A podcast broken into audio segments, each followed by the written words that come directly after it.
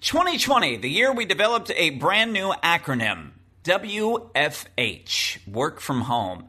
It's funny because if I told you 12 months ago that you would be able to ditch the office and work remotely from your house, you would have been stoked. No commute, no morning traffic, working at home in your pajamas if you want to, no micromanaging boss breathing down your neck, and more importantly, fewer of those annoying meetings in the conference room where people use cliche phrases like, hey, let's circle back on that.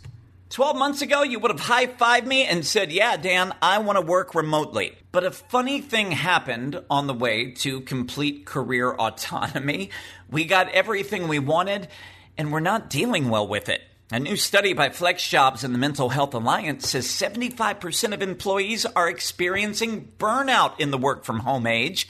That number has gone up almost 40 points since March.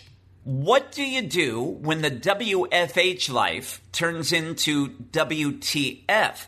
I'm going to give you the five red flags of work from home burnout. I'm going to give you some of my best strategies to help you take back control of your life starting right now. Plus, you know, we always go deeper on the podcast. A couple existential questions to help you get really clear on the underlying cause of the stress and help you find clarity on what you really want. Welcome to episode 116 of Life Amplified. My name is Dan Mason. In 2012, I was overweight, getting divorced, battling depression, and feeling trapped in a career where I was successful but bored and unfulfilled. And it's actually the greatest gift I've ever been given. I used my pain as a springboard to discover my life's purpose. Now, I want to share the same tools and strategies which help transform my life with you so you can live Life Amplified. It's been a couple years since we've done an episode on work burnout, but the conversation is very different now than it was in 2018. Now, the definition of burnout is the same as it was two years ago. I've always defined career burnout as the result of what happens when the energy required to meet your daily work obligations exceeds the amount of energy that you have in reserve. Why is it a different conversation? Because, well, obviously in 2020, you have more things draining your energy than ever. This is not just a conversation about how do you relate to your work. This is how are you juggling the responsibility of managing your kids when they're learning from home? How are you juggling the home responsibilities of playing chef, housekeeper, also while worrying about your family's health and keeping an eye on all the news headlines when it's not just a pandemic, but social protests, a down economy, and a crazy political season. So, whether you're a person listening today who is just struggling to set boundaries because of the demands of COVID culture, whether you're a person who's working harder because you're afraid of a potential job layoff, or whether you're a person who's just working longer as a coping mechanism to deal with the loneliness and isolation of social distancing, all roads lead to burnout. So let's talk very quickly about the five red flags to watch for that would let you know if you are in a state of burnout. Number one is pretty obvious. You work around the clock. You know, this conversation two years ago would have been about, well, you got to find balance between work and home life. But what do you do when work and home are now the same place? So many people have lost the luxury of leaving the office and having that time to decompress on the drive home before you have to be with your family. And the interesting statistic, as much as we expected to have more freedom and flexibility over our schedules in the remote work life, think about it. You know, there, there's no long commute to and from work. There's less time having to get dressed up and get a suit in the morning or get the kids off to school. Somehow, in the middle of all this, we've ended up working more. A new study has come out that said that the average American employee in the first five months of the shutdown worked an additional 59 hours. Now, do the math. That is seven eight hour work days that we have added on in the first half of the year, completely unpaid, by the way. I, I, doubt you're getting overtime for that. And the more hours that you're putting in, the higher your stress level goes, the less that you're sleeping. And think about some of the residual effects that happen. You don't have the energy to cook a meal right? So a lot of unhealthy food choices are made. It's easier to hit up DoorDash, Uber Eats, order out. I'll be honest, at the beginning of the shutdown, the grocery stores for me were just a non starter. I didn't even want to go there because I was so worried that it might be a super spreader environment, but it was also just a pain in the butt to navigate the grocery store. You know, the Whole Foods near me had cut down how many customers could get in at a time. There was usually a line out the back door. So I found myself just getting into habits of ordering out more, which was the least healthy thing that you could do, especially when the gym was shut down. And I don't even have any children or a family to deal with. So I can't imagine what that has been like for the parents. But that brings us to the second red flag of work from home burnout because as you become more depleted, as you're more tired, as you put on the quarantine pounds, which is the average weight gain this year for most people, procrastination begins to increase because there's just no energy or bandwidth to deal with some of the difficult projects in front of you. So many people find themselves kicking the can down the road, delaying decisions that they need to make, delaying on projects till the last minute, which also adversely affects self esteem because the more that you're procrastinating, that can also increase feelings of failure.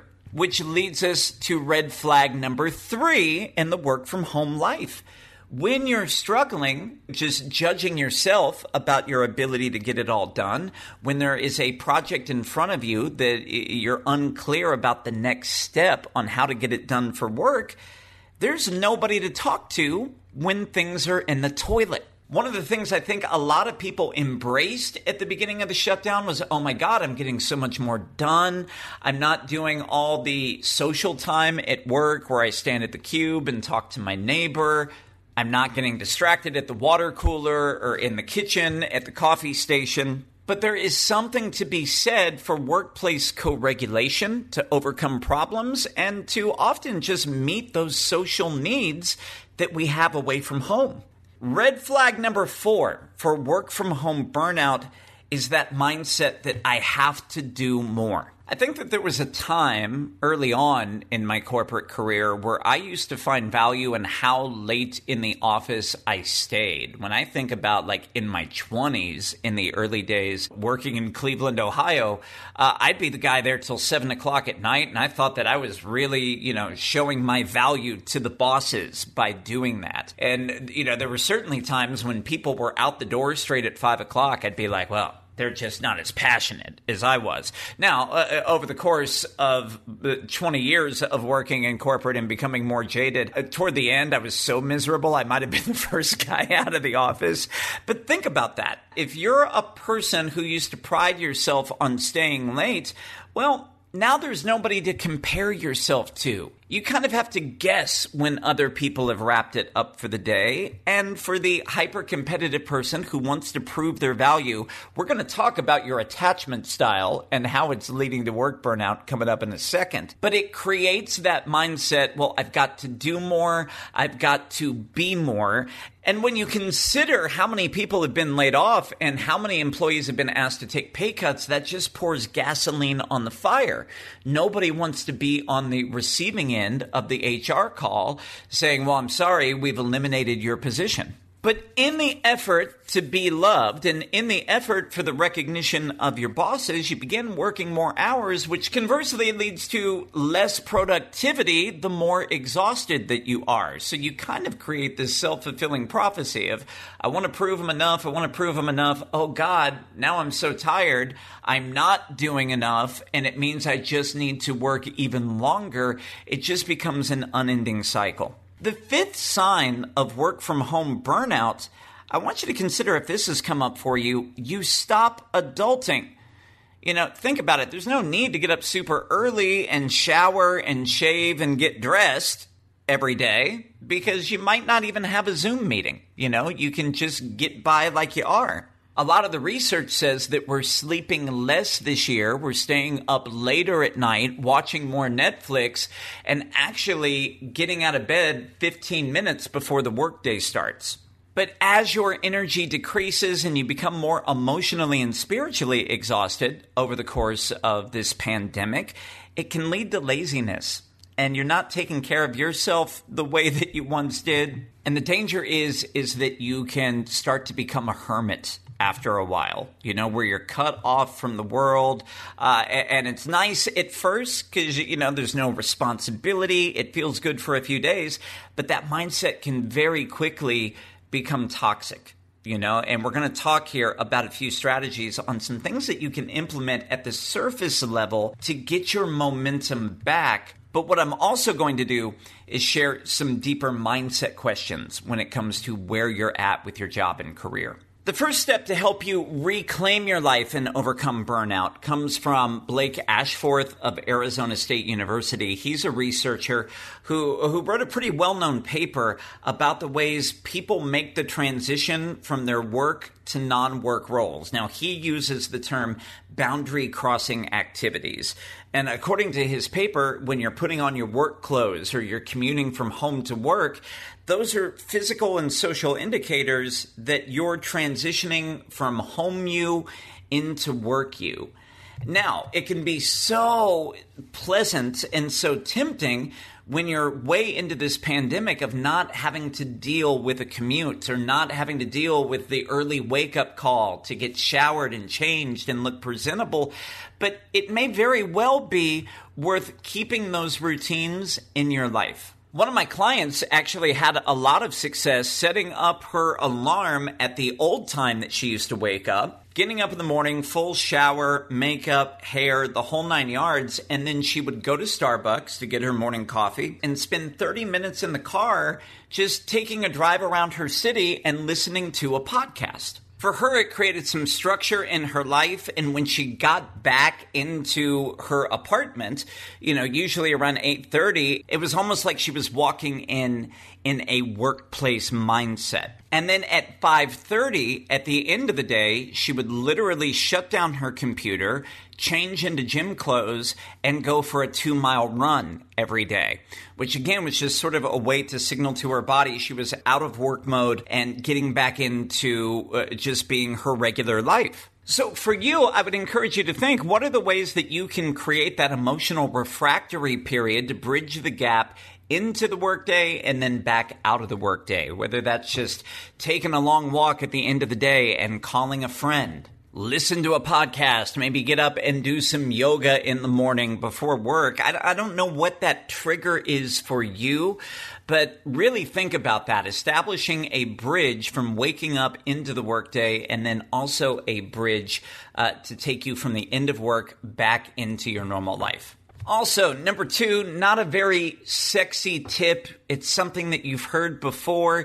You might eye roll, but it is everything. You have got to set boundaries around your schedule, which means just because you're at home doesn't mean you need to be working. You need to establish a set start time for your day and also an end time and making sure that you're working in some time here and there for breaks and a legitimate lunch break away from your desk. And I understand the anxiety. I know so many people who have been laid off because of the economy right now. And I know that the furloughs are real, but you are not useful to anybody in your life if you're in a state of burnout. That's true for your employer, but that's also true for your family, your kids, and your friendships as well. Number three, and this one is so important for the people in relationships or married with children. Set aside a time every Sunday to plan out your week with your partner. You know, having two people on Zoom calls at the same time can sometimes be stressful if nobody's watching the kids. So work out. What are the meetings that you have to attend? When is your partner's? And see if you can't work around each other's schedule.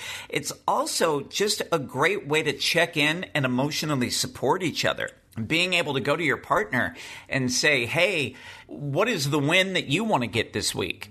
And, and, being able to support them and cheer them on and have them ask the same to you. We talked about that idea of not having your coworkers or your boss immediately available to you if things are tense, if things are going south. More than ever, you need to be in each other's corner to have that reciprocity and that support and that trust. So if you could set aside 30 minutes on a Sunday and plan out your week together, that is everything, especially in an age where the divorce rate is up by 35% this year because of living and working at home together. And tip number four, make sure you're still using your vacation time. I know that dream European vacation that you were planning on or the Alaskan cruise probably is not on the table right now, but it doesn't mean that you can't take time off. And not just taking time off to lay in bed all day, but really taking time off intentionally creating a plan, creating a structure for things that will rejuvenate you during that time. You know, staycations are a great thing right now. Even, you know, driving an hour or two out of town, going somewhere in the vicinity within driving distance of where you live and getting an Airbnb with your partner. Just taking that time to completely disconnect from electronics and really building in some safe time, some connection time, and restorative time for you. But here comes the important question. Dan, I've heard a lot of these strategies. I've read about them over the course of the shutdown. I've tried them and it's not working. Then what do I do? I want to give you some deeper level questions to consider, right? This is when we get into the real subconscious stuff.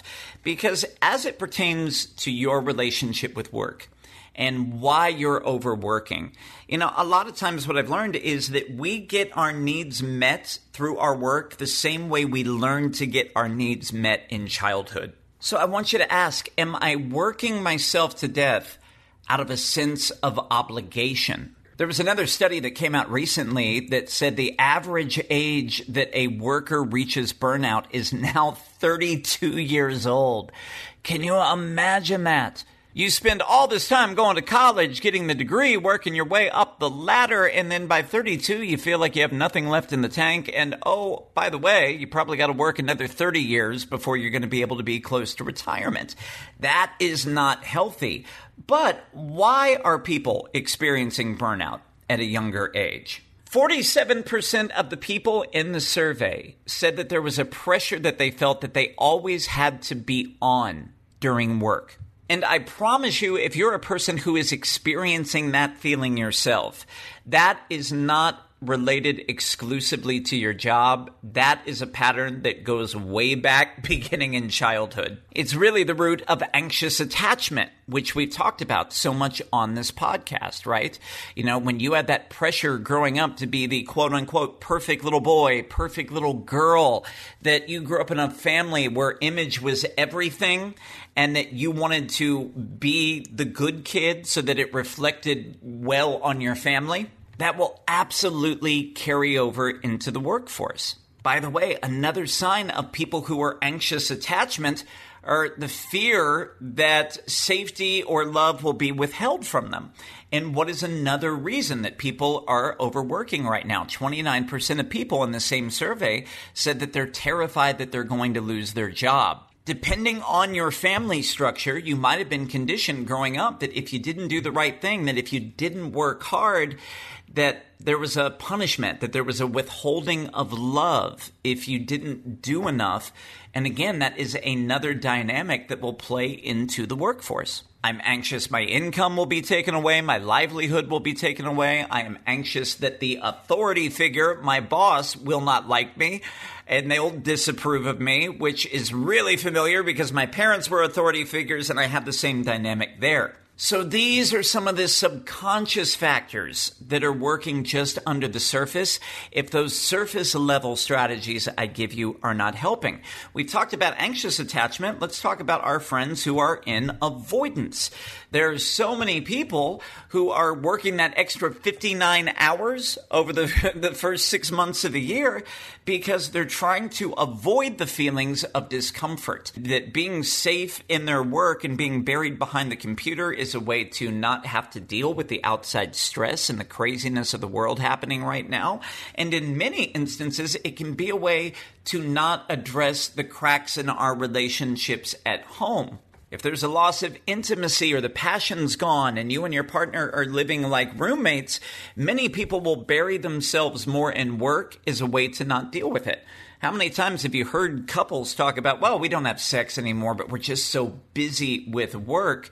Usually, work is just a symptom. It's not the main cause of that disconnection. And we've certainly seen over the course of this year many high profile marriages. Kelly Clarkson, Rachel Hollis, you know, a, a lot of people where the relationships and marriages have been exposed living and working under the same roof. The second point I wanted to address, away from just the attachment patterns that are established in childhood that also run themselves in our careers, is is it time to get radically honest? Are you struggling right now to find that motivation at work because your work no longer speaks to you? We know statistically that two thirds of American workers were disengaged at their job even before the pandemic. And there are so many ways that we will rationalize staying in a job that is beneath us in many ways. It's not aligned with our skills and talents people will say, well, look, Dan, I, I, don't really like my job, but the paycheck is so good. I, I'm addicted to the paycheck.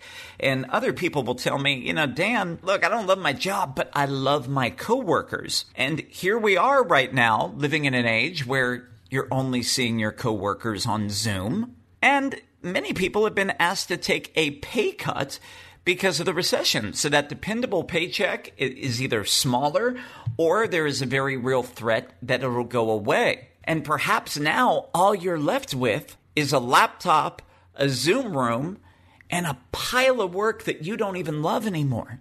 That is the recipe for the proverbial midlife crisis. And if you're a person who has discovered here over the pandemic that you're no longer passionate about the actual work that you do, and you're searching for a higher purpose, a higher calling, if you want to do something more meaningful to you, that genie is not going to get put back in the bottle.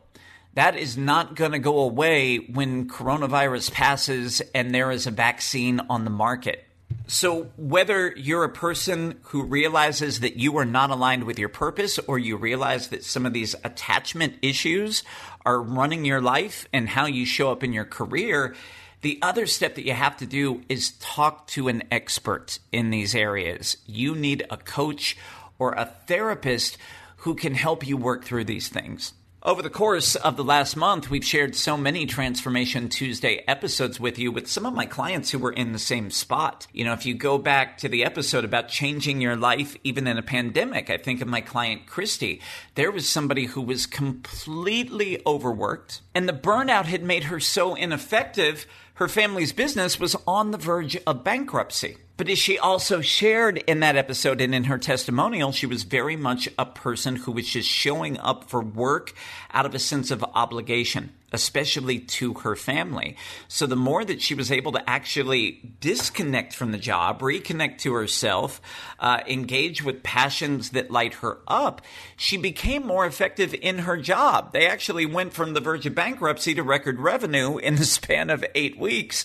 And now she is bowing out of the family business and, in fact, officially just got certified as a personal trainer. So she's ready to go start her own business. You know, if you listen to the episode with my client, Jacqueline Mariano, she thought that she was in a dream corporate job. And as she reconnected to her own purpose and did the inner work through our coaching programs, all of a sudden she realized she was selling herself short that there was such a much bigger dream within her that she wanted to bring to the world. So there is somebody who started a side hustle and turned it into her main income once she got laid off from what was supposed to be the secure corporate job. I'm making finger air quotes right now as I say secure because the, the job truly wasn't. So, you know, those episodes, the whole reason we share them was to help you understand what's possible for you right now whether you're burned out, whether you're disengaged at your job, whether you're just living in panic that you're not enough and you're pushing yourself on the hamster wheel to the point of exhaustion, that's all fixable. Those are just patterns. That's not really who you are. And with the right mentorship, you can get clarity to quickly shift that energy, reclaim your life, and really create a career and life that you love, even if your career and home life are kind of the same location right now. So, if I can help you bust through on that, it would be my greatest honor to serve you. Uh, so many clients have moved through the challenges of this year with ease, with certainty, with confidence, and with the best results of their life, actually. Would love to add you to that list. You can find out more about one on one coaching with me and fill out an application by going to my website, creativesoulcoaching.net. It works like this you fill out the application and then you schedule a complimentary discovery call with me. We'll jump on a Zoom call but I promise ours will be so much more fun than the BS that you're dealing with at work. We'll talk more about your goals, what's in the way, and how we can rapidly accelerate your results. So, creativesoulcoaching.net for more info on that. In the meantime, if the podcast serves you, would you please share this with a friend? Even if you're a person who feels like you're crushing it right now in the remote work lifestyle, maybe you know somebody that's struggling. If you could share this message with them, it would mean the world to me. You can also screenshot the podcast, upload it to Instagram and Twitter, tag me at CSC Dan Mason. And if you're so inclined, uh, for my friends listening on Apple Podcasts, those five star ratings and reviews mean the world. It really helps us with the algorithm and helps us reach more people. Otherwise, wherever you're listening, just make sure that you give us a follow. You'll be getting two episodes a week through the end of the year. It is such an honor to spend this time with you every week. Thank you so much for making the podcast part of your weekly routine. And in the meantime, turn down the volume on your negativity, turn up the volume on your purpose so you can live life amplified. I'll talk to you next week.